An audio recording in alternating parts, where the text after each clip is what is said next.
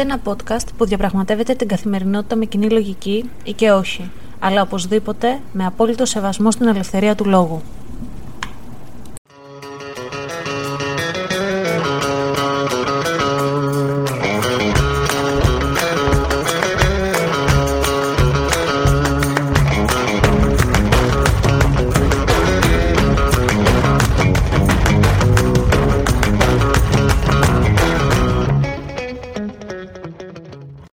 Καλησπέρα σας ή καλημέρα σας, γιατί δεν ξέρω τι ώρα ακούτε αυτό το podcast. Είμαι η Αναστασία και καλώς ήρθατε σε ένα ακόμα επεισόδιο του Common Sense Diary. Αυτή η εβδομάδα ήταν αρκετά δύσκολη, γιατί έγινε ο φωνικός σεισμός ανάμεσα σε Τουρκία και Συρία με πάρα πολλά θύματα.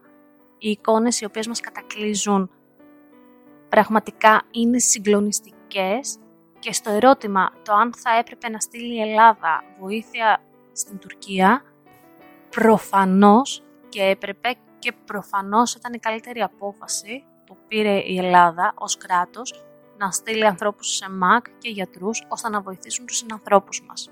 Όλες οι μικροπολιτικές εντάσεις οι οποίες δημιουργούνται ανάμεσα σε δύο λαούς θέλω να θυμάστε και να κρατάτε στο μυαλό σας ότι είναι αποκοιήματα των κυβερνήσεων τις περισσότερες φορές, οι οποίες αναζητούν μια σταθερότητα στην εξουσία, οπότε προκαλούν αυτές τις εντάσεις ώστε να είναι πιο εύκολη η επανεκλογή τους, να μπορέσουν να πάρουν όπλα και μαχητικά πιο εύκολα, χωρίς την αντίδραση του λαού. Σε καμία περίπτωση ο λαός δεν φταίει. Γενικότερα η ιστορία μας έχει δείξει ότι είμαστε θύματα, έρμεα και πιόνια των μεγάλων αποφάσεων και των μεγάλων συμφερόντων. Οπότε αυτή τη στιγμή οι δύο χώρες προσπαθούν να να γιατρέψουν τις πληγές τους και εμείς το μόνο που μπορούμε να κάνουμε είναι να βρεθούμε εκεί στη λοβάτες τους και να τους βοηθήσουμε. Και ας κρατήσουμε λίγο στο μυαλό μας ότι είμαστε τυχεροί που δεν βρισκόμαστε εμείς στη θέση τους από τη στιγμή που βρισκόμαστε στην ίδια τεκτονική πλάκα με τους Τούρκους. Όπως επίσης να θυμηθείτε ότι πριν από 23 χρόνια πρώτα έγινε ο φωνικός σεισμός στην Τουρκία και μετά από σχεδόν ένα μήνα έγινε στην Αθήνα το περιβόητο 99. Έχουν περάσει 23 χρόνια, αλλά καλό είναι κάποια πράγματα να τα θυμόμαστε εμείς οι μεγαλύτεροι και να τα μαθαίνουν οι νεότεροι. Λοιπόν, το σημερινό θέμα του επεισοδίου ήρθε ως έμπνευση από τη φίλη μου τη Λιδία. Της προάλλης πήρα ένα μήνυμα από τη Λιδία, η οποία ζει στο Τέξας, που μου έλεγε για τον ήχο του προηγούμενου επεισοδίου. Το έψαξα, ελπίζω να το διόρθωσα και να μην υπάρχει αυτό το σπαστικό ή που ακούγεται. Και εκεί κατάλαβα ότι τη Λιδία δεν την έχω γνωρίσει από κοντά ποτέ μου. Είναι ένας άνθρωπος με τον οποίο μπορεί να μην μιλάμε κάθε μέρα, αλλά ξέρουμε πολλά πράγματα η μία για τη ζωή της άλλης, ε, για τα όνειρά μας, τις απόψεις μας πάνω στη ζωή, τους φόβους μας, τις αγωνίες μας, τα νεύρα μας, το πώς μεγαλώσαμε, το τι παράπονα μπορεί να έχουμε και είμαστε αρκετά κοντά, δηλαδή εγώ την θεωρώ φίλη μου. Κι όμως, με τη Λιδία δεν έχουμε γνωριστεί ποτέ από κοντά. Και είναι ένα μαγικό που έκαναν τα social media. Νομίζω ότι είχε σχολιάσει κάτω από ένα βιντεάκι μου στο YouTube, μετά γίναμε φίλες στο Instagram και μετά ξεκινήσαμε να μιλάμε και περισσότερο όταν έκανα και τη συνέντευξη στον Gus G, έναν μουσικό τον οποίο η Λιδία λατρεύει και εγώ λάτρευα και μετά τη συνέντευξη που κάναμε τον παραλάτρεψα. Μπορείτε να πάτε να τη δείτε στο κανάλι μου στο YouTube. Οπότε ήταν το έναυσμα να έρθουμε πιο κοντά. Ένας άλλος φίλος μου, τον οποίο γνωρίζω 10 χρόνια και δεν έχω δει ποτέ από κοντά, είναι ο Ντενής. Ο Ντενής είναι Τούρκος και πριν από 10-11 χρόνια περίπου ήταν πολύ τη μόδας στο Facebook να παίζουμε χαρτιά. Φοιτήτρια εγώ τότε στη Θεσσαλονίκη, εννοείται παίζαμε χαρτιά, παίζαμε τίτσου, μπυρίμπα πολύ, δηλωτή πολύ και μπαίναμε στο DOT, μια εφαρμογή που είχε το Facebook τότε και παίζαμε με ανθρώπους από όλο τον κόσμο. Εκεί λοιπόν γνώρισα τον Ντενίς, ο οποίος ήταν πολύ μικρότερος από μένα, δεν μιλούσε τότε πολύ καλά αγγλικά, αλλά είχε ως όνειρο να φύγει από την Τουρκία και να ζήσει κάπου στην Ευρώπη. Μάλιστα η γιαγιά του είχε ελληνικές ρίζες, ε, καθώς ήταν από τη Σμύρνη. Ο Ντενή πλέον μένει στην Πολωνία μαζί με την κοπέλα του, έναν υπέροχο άνθρωπο, μια κούκλα, και μιλάμε αρκετά συχνά, όπως και τώρα με το περιστατικό που έγινε στην Τουρκία, προσπαθούμε να οργανωθούμε και να δούμε με ποιον τρόπο θα βοηθήσουμε τους ανθρώπους κάτω. Και τον Ντενής λοιπόν δεν τον έχω γνωρίσει ποτέ. Ένα τρίτο παράδειγμα, γιατί δεν γίνεται να με τριτώσει, είναι τα παιδιά που κάνουν podcast. Η Μυρτό από το True Crime, ο Μενέλος από τα γεγονότα που συγκλώνησαν, η επίοικη Σέφηβη, ο Λευτέρης με τον Αντώνη, τους οποίους, εάν δεν υπήρχαν τα podcast, αν δεν υπήρχαν τα social media, πάλι δεν θα τους ήξερα, δεν θα είχα την ευκαιρία να συμμετέχω στα επεισόδια που κάνουν, στα podcast που κάνουν και δεν θα είχα την ευκαιρία να ακούσω αυτές τις φοβερές απόψεις που έχουν και αυτή τη φοβερή δουλειά που κάνουν. Οπότε, εδώ έρχεται το μεγάλο ερώτημα και αναρωτιέμαι. Τα social media τελικά μας φέρνουν κοντά ή μας αποξενώνουν; Υπάρχουν λοιπόν γνώμες που λένε ότι τα social media μας αποξενώνουν γιατί είναι θεστικά και μπαίνουμε σε έναν κόσμο ψεύτικο και ξεχνάμε τον αληθινό. Δηλαδή, προσπαθούμε να μιλάμε με ανθρώπους τους οποίους δεν γνωρίζουμε, μάλλον δεν θα γνωρίσουμε ποτέ και ξεχνάμε τους ανθρώπους στον περίγυρό μας. Κάτι που εγώ προσωπικά το θεωρώ λάθος. Το θέμα είναι να μπορείς να διαχειριστείς τον χρόνο σου και με τους καινούριους ανθρώπους που γνωρίζεις, αλλά και με τους ανθρώπους του περίγυρού σου. Για παράδειγμα, εάν εγώ κάθε φορά που γνώριζα έναν καινούριο άνθρωπο από κοντά αφοσιωνόμουν κατά αποκλειστικότητα πάνω σε αυτόν τον άνθρωπο και σταματούσα να δίνω σημασία στους παλιούς μου φίλους, θα ίσχυε το ίδιο που ισχύει και στα social media. Δηλαδή, θα απασχολούμαι με τον νέο άνθρωπο που γνώρισα στα μέσα κοινωνικής δικτύωσης και θα ξεχνούσα ούτως ή άλλως τους ανθρώπους στον περιγυρό μου. Δηλαδή, νομίζω ότι έχει να κάνει και λίγο με το θέμα χαρακτήρα αυτό. Επίσης, λένε ότι μέσω των social media δεν μπορείς να είσαι αληθινός, γιατί συνήθως προσπαθούμε να προβάλλουμε ένα καλό κομμάτι του εαυτού μας, να τον εξειδανικεύσουμε και το στολίζουμε με ψέματα. Και εδώ έχω να πω ότι και στις διαπροσωπικές σχέσεις γίνεται αυτό. Όταν γνωρίζεις δηλαδή έναν άνθρωπο, προσπαθείς να είσαι φιλικός, να είσαι κοινωνικός, προσπαθείς να βρεις κοινά ενδιαφέροντα μαζί του, ώστε να συνεχιστεί η κουβέντα και να αρχίσετε να μιλάτε. Αλλά μετά από λίγο καιρό, ό,τι μάσκα και να έχεις βάλει, ό,τι εμπόδιο και να έχεις προβάλει μπροστά, ό,τι τείχο μάλλον, αυτό πέφτει. Και με τη συζήτηση και με την κουβέντα γνωρίζετε ο ένας τον άλλον αληθινά.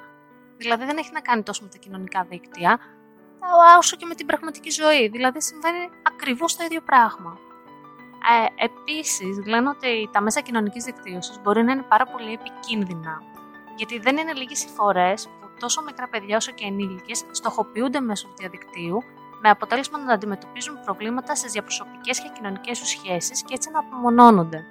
Έχουμε ακούσει πολλά περιστατικά όπου γίνεται εκφοβισμός ανθρώπων μέσω διαδικτύου, γιατί η ανωνυμία που προσφέρει το διαδίκτυο βοηθάει αρκετούς ανθρώπους ώστε να βγάζουν το μίσος, να κάνουν ε, ομιλίες μίσους, να στοχοποιούν διάφορες ομάδες και να στοχοποιούν διάφορα άτομα.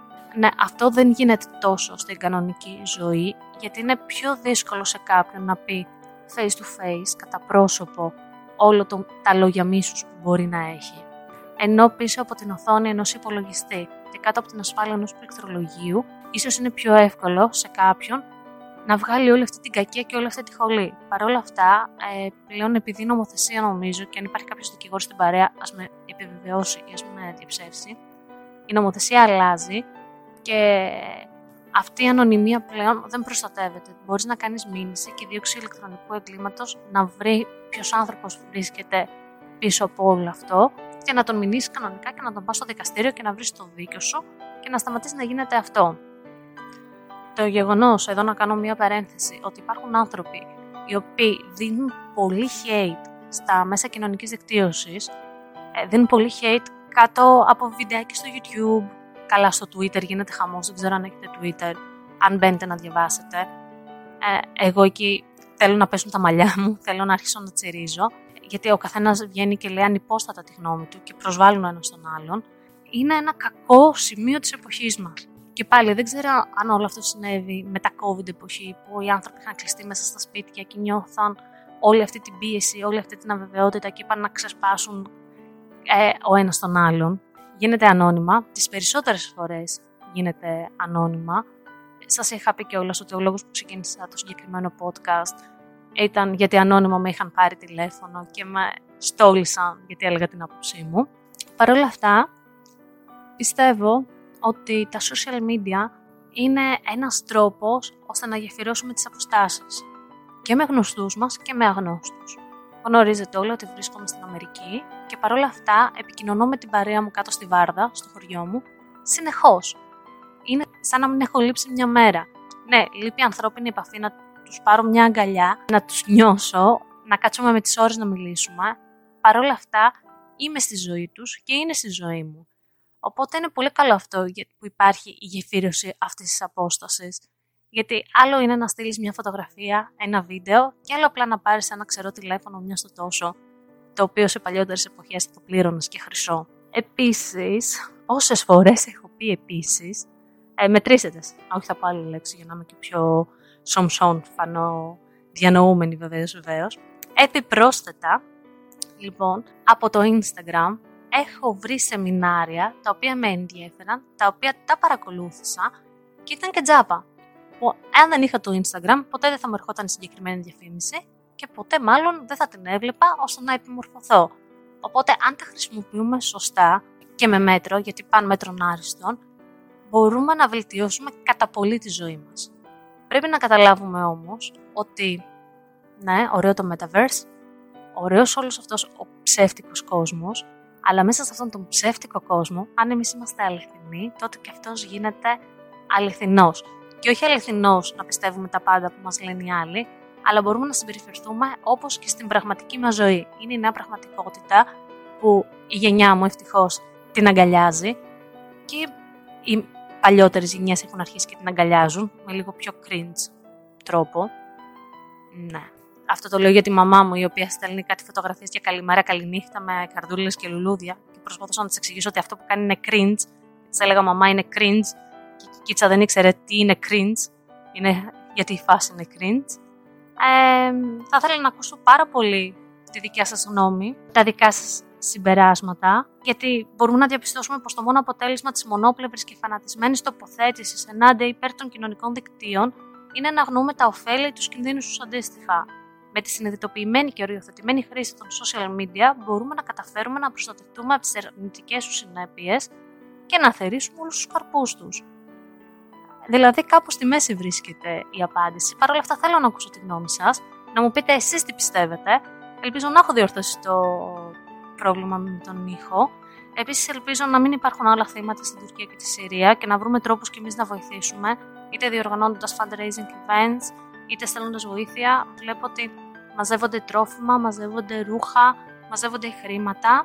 Ό,τι μπορούμε ο καθένας από το μετερίζει του, από την πλευρά του, να δώσει και πάνω απ' όλα μια τεράστια αγκαλιά, οι λαοί ποτέ δεν φταίνε, το θυμάστε αυτό. Και επίσης για όσους βρίσκονται στη Νέα Υόρκη, 19 Φλεβάρι θα δώσω μια ομιλία στο Χιώτικο Σπίτι, σε μια σειρά εκδηλώσεων που ξεκινάει η Χαϊκή Ομοσπονδία και το Χιώτικο Σπίτι, ε, σχετικά με τις ιστορίες μεταναστών, Immigrant Stories. Θα είναι η πρώτη φορά που θα ακουστεί η ιστορία του παππού μου χωρίς καμία μου φαντασία 100% αληθινή, έτσι όπως διαδραματίστηκε και είναι τιμή μου γιατί θα είμαι η πρώτη ομιλήτρια. Οπότε πρέπει να κλείσετε τη θέση σας γιατί είναι limited seated, είναι περιορισμό, περιορισμένος αριθμός θέσεων. Μπορείτε να μου στείλετε ένα μήνυμα να σας πω περισσότερες πληροφορίες. Είναι 19 Φλεβάρι στις 6 μετά μεσημβρίαν στο χιώτικο σπίτι στην Broadway και περιμένω τις γνώμες σας. Όσες φορές είπα, μετρήστε, περιμένω τη γνώμη σας. Ε, ήμουν, είμαι και θα είμαι η Αναστασία και μέχρι την επόμενη Παρασκευή. Γεια σας! Αυτό το podcast βγαίνει κάθε Παρασκευή στις 7 η ώρα το απόγευμα ώρα Αμερικής και μπορείτε να το βρείτε στο Spotify, Apple Podcasts ή Google Podcasts. Μπορείτε να μας ακολουθήσετε και στο λογαριασμό μας στο Instagram common κάτω παύλα sense κάτω παύλα diary όπου περιμένουμε τις απόψεις σας αρκεί να γίνονται με σεβασμό και να έχουν επιχειρήματα.